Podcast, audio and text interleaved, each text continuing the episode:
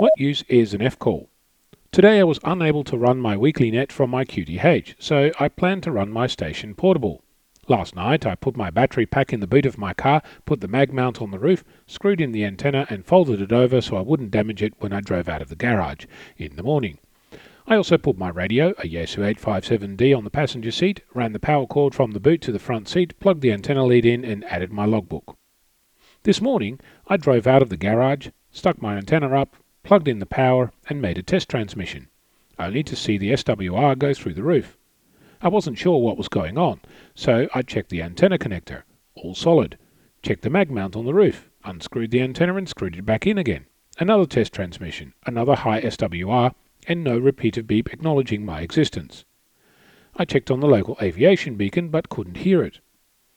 I went back into the garage, pulled out another mag mount, plugged that in, had to hunt for an adapter cable to get from BNC to PL259 and tested that. Still no go. I moved my radio to another location during the week and wondered if I'd damaged it in transit. Pulled out my second radio, another 857D, unplugged that in its place. Still no luck. I reversed back into the garage ten minutes before my net was due, getting pretty frantic. Then plugged in my QTH base station antenna. Still no go, on either radio.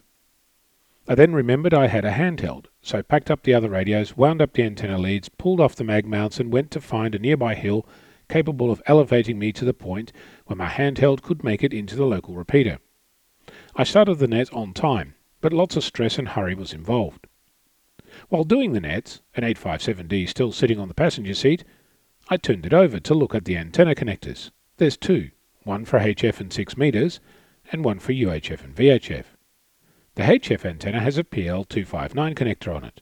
The UHF VHF connector has an N-type. If you've been paying attention, you now know what I did wrong.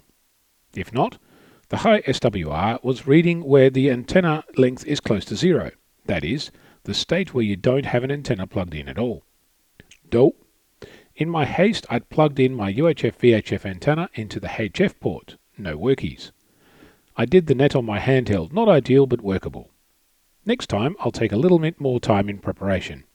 I'm also going to have to think about making the terminations of my antenna leads correct for the radio, that is, PL259 for HF and N-type for 2 and 77. You live and learn. I'm Onno, Victor Kilo 6, Foxtrot Lima Alpha Bravo.